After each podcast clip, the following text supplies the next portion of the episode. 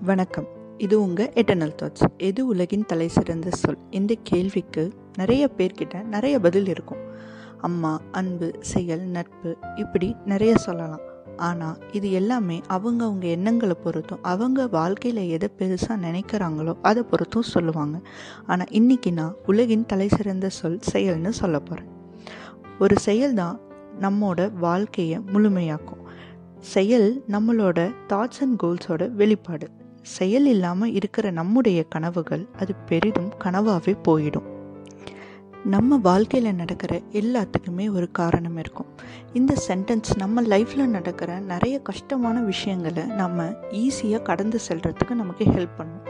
நாம் இது எதுக்காக பண்ணறோம் அப்படின்ற ஒரு கேள்வி நமக்குள்ளே எழும்போது தான் நாம் அதுக்கான காரணத்தையே தேட ஆரம்பிக்கிறோம். இப்படி காரணம் காரியம் தெரிஞ்சு நம்ம செய்கிற செயல் தான் சரியானதாக பெரும்பாலும் இருக்கும். காரணம் இல்லாமல் நாம் செய்கிற செயல் நாம் அதை எதுக்காக செய்கிறோம் அப்படின்ற அந்த நோக்கத்தையே கேள்விக்குறியாக்கிடும். இது எதுக்காக அப்படின்ற கேள்வி நமக்குள்ள வரலனா நாம் மற்றவங்க பண்ணுறத அப்படியே காப்பி பண்ணுற ஜெராக்ஸ் மிஷின் மாதிரி மாறிடுவோம். இது எதுக்காக செய்கிறோம் அப்படின்ற கேள்வி நமக்குள்ள எப்பவுமே இருக்கணும். அப்படி அந்த கேள்வி நமக்குள்ளே எழாத போது மற்றவங்க செய்கிறத அப்படியே பார்த்து செய்கிற மந்தை மனோபாவம் தான் நமக்கு அதிகரிக்கும்.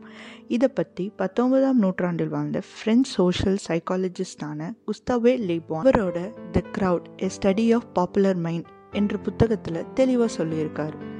அவர் இதில் கூட்ட உளவியல் அதாவது க்ரௌட் சைக்காலஜிக்கு நிறைய கேரக்டர்ஸ் பண்புகள் இருப்பதாக சொல்கிறாரு உணர்ச்சி எரிச்சல் பகுத்தறிவுக்கு இயலாமை விமர்சன மனப்பான்மை இல்லாமை உணர்வுகளை மிகைப்படுத்துதல் இப்படி நிறைய சொல்லியிருக்காரு.